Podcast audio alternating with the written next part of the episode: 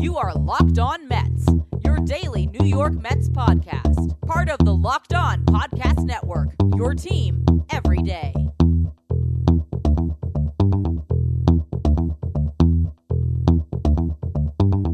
Hello to all you amazing Mets fans. You're listening to Locked On Mets, part of the Locked On Podcast Network, your team every day. You can get Locked On Mets on the brand new podcasting app Himalaya, as well as Google Podcasts, Apple Podcasts, and Spotify. Also, when you get in your car, tell your smart device to play podcast Locked On Mets. Well, it's a big day today in Mets land as the Mets went out there and won their opening day matchup against the Washington Nationals two to nothing. In the opening segment here, I'm going to break down the game that unfolded today, and then later in the second segment, I'm going to tell you why you should maybe hold off on getting too excited off of one game. But let's not drag yourselves down just yet. Let's stay excited. Let's stay pumped up. The Mets went out and they won a big game. And I'll tell you, Jacob DeGrom went out there and proved that he is worth every single penny that big contract extension he just signed. Now, it was also a throwback Jacob DeGrom start. A start where it didn't look like he had his best stuff all day. His slider and his changeup, really, for most of the day, just weren't there for him. He couldn't get the move from strikes. The only pitch he was really able to count on all day was his fastball and it got him out of some jams and he he did what he always does which is he focused on singular tasks at hand. Simply execute your pitches. That's something that he does better than anyone i've probably ever seen. To be able to just focus on that one pitch and not worry about the fact that you have no outs and the bases are loaded behind you.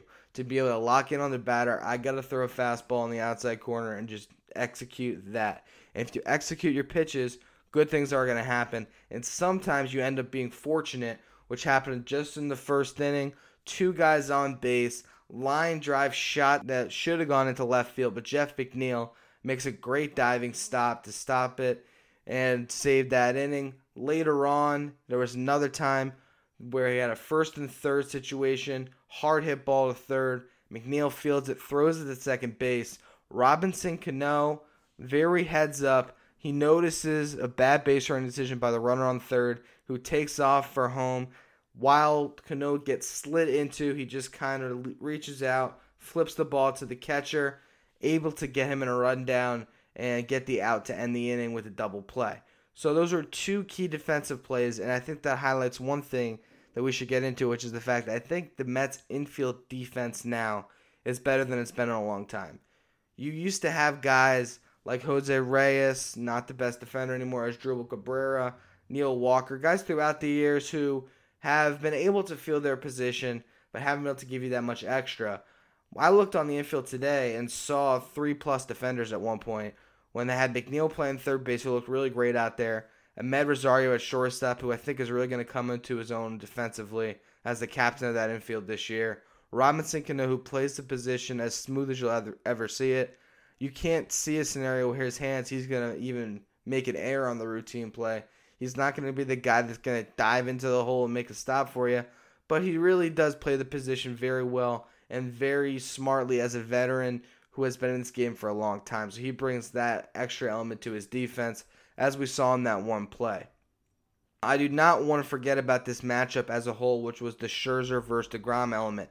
This was the matchup between number one and number two in the Cy Young voting last year. And as a matchup that didn't disappoint. They combined for 22 strikeouts on the day. You looked up in the sixth inning, and both of them, I mean, just absolute dealing. I think Scherzer at that point had given up two hits and the one run. DeGrom, five hits on the day he gave up, didn't allow a single run. The two of them going at it, you want to watch that two or three more times. You would love to see a late inning start between the two of them with the division on the line that was good baseball. It's fun to see those two great pitchers going at it and acing staffs in the same division. That's really impressive. Now let's talk about Robinson Cano a little bit because Robinson Cano today he looked like the Mets' best player, and I think that's a narrative to follow throughout the season. Can he continue to play like that? I think right now in baseball the trend everything's going younger. Everyone is making it to the major leagues sooner. By the time you hit 30, people are putting you into the figurative grave. That's it.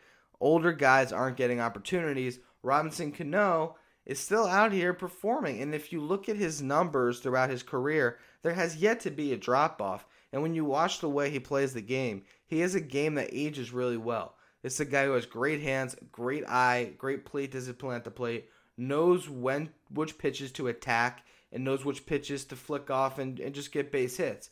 You saw that in the first inning. No one on. Robinson Cano.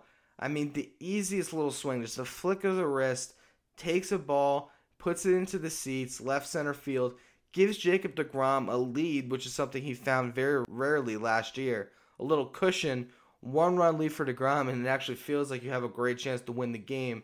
This is just in the first inning. Now, later in the game, the Mets desperately needed an insurance run. Dominic Smith pinch hitting, draws the walk to start the rally. Pete Alonso had a really tough debut, had to go against Max Scherzer, who he really was struggling with.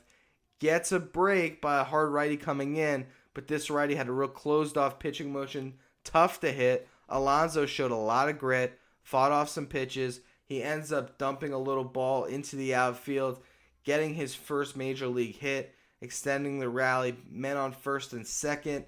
And then Cano came in and did what he does. Professional hitter.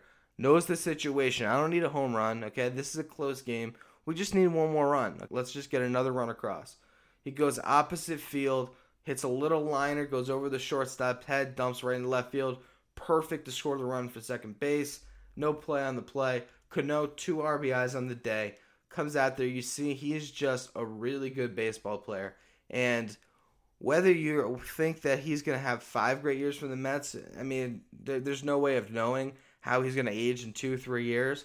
But I think for the first one or two years of this deal, I think Brodie Van Wagenen made a great trade to get him in this lineup, and he was really overlooked. People were more focused on how much money he made and didn't think about the player he was. And he truly proved today to be an impact player, a player that can carry this team offensively through stretches this year. So I think that's going to be something that really transforms this club to get a bona fide superstar like that. I mean, you're talking about star power and gravitas that we haven't seen with the Mets. I mean, I guess Cespedes is okay, but really, since David Wright was not doing with injuries and was in his prime, so I think that's what Cano is going to bring to the field this year. Now, one last thing to note: the bullpen pitched well. Seth Lugo, Jeurys Familia, Edwin Diaz all got through their innings unscathed. So the Mets finished the day again, 2 0 win. Exciting, but don't get too excited, Mets fans. I'm going to tell you after the break why we should hold off on buying playoff tickets, okay? And I also want you to remember to get this show every day, I need you to subscribe to Locked On Mets on the new Himalaya podcast app. In an ever expanding podcasting world, you need Himalaya with their personally curated playlists and new features every day. Download Himalaya at your app store and subscribe to Locked On Mets. Guys, let's talk about sex. Remember the days when you were always ready to go? Now you can increase your performance and get that extra confidence in bed. Blue Chew brings you the first chewable alternative to Viagra and Cialis with the same FDA approved active ingredients so you know they work. You can take them anytime, day or night, and since they're chewable, they work up to twice as fast as a pill, so you can be ready whenever the opportunity arises. Now, this isn't just for guys who can't perform, it's for any guy who wants to enhance their performance in the bedroom. Blue Chew is prescribed online and shipped straight to your door in a discreet package. So, no in person doctor's visits, no waiting at the pharmacy, and best of all, no more awkwardness. They are made in the USA, and since Blue Chew prepares and ships direct, they are cheaper than a pharmacy. Right now, we have a special deal for our listeners. Visit bluechew.com and get your first shipment free when you use our special promo code MLB. Just pay the $5 shipping. Again, that's B L U E Chew.com. Promo code MLB. Try it free. Blue Chew is the better, cheaper, faster choice, and we thank them for sponsoring this podcast. All right, we're back here on Locked On Mets. Now, if you are just glowing from opening day's glory and you want to just soar through the sun on your Mets fandom right now, you can turn off the podcast because I'll tell you right now, I'm going to drag you down a little bit here, okay? Because here is a fact that we all need to understand. The New York Mets are the greatest opening day team, not only in baseball, but in major American sports. They are the Yankees on opening day. They are they are the Golden State Warriors now. They are the team that can't be beaten. The Mets are 38 and 12 over their last 50 opening days. Okay, that is why that is why every Mets fan wakes up on opening day like it's Christmas morning because the Mets are going to win on opening day. Now, despite that great record, they have only made the playoffs nine times in their franchise history. So, despite their great opening day record, the Mets have only made the playoffs nine times. So, it does not necessarily point to their success later in the year if they win the first game.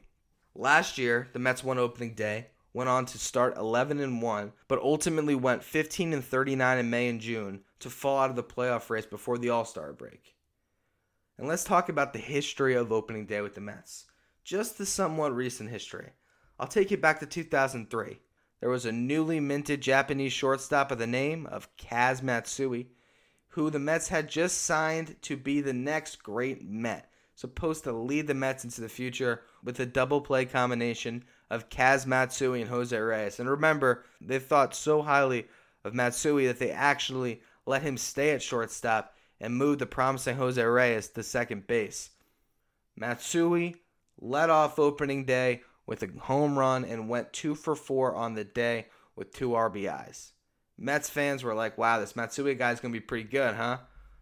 Well, from that point on, his Mets career overall, he hits 256, 11 home runs, 75 RBIs in 239 games played. Ironically, he was only great on opening days as he homered in his first at bat in all three of his years in New York. Fast forward seven years, 2010. Jason Bay comes to town after signing a big four year, $66 million contract. Jason Bay went ahead and goes two for four in opening day with a triple. He wound up hitting 234 with 26 home runs across 288 career games with the Mets. Now, spirit of honesty, when I got the idea to look back at old opening days, in my head I thought Jason Bay, that guy was horrible. But I bet you there was one day back after they signed him where Mets fans were all in love with this new free agent addition, Jason Bay. And sure enough, opening day 2010, Mets fans were in love with Jason Bay for a day until he was horrible for the rest of his career with the Mets. In 2013, the Mets traded for a center fielder by the name of Collin Cowgill, and they had him set to lead off on opening day. Cowgill all of a sudden looked like a center fielder of the future. Goes two for four with a grand slam. But then from that point on, Cowgill would only get nine more hits across his next 60 at bats, and he was released by June. Now, this does not mean the Mets won't be good this year, but it's just to caution Mets fans from getting too far ahead of yourselves.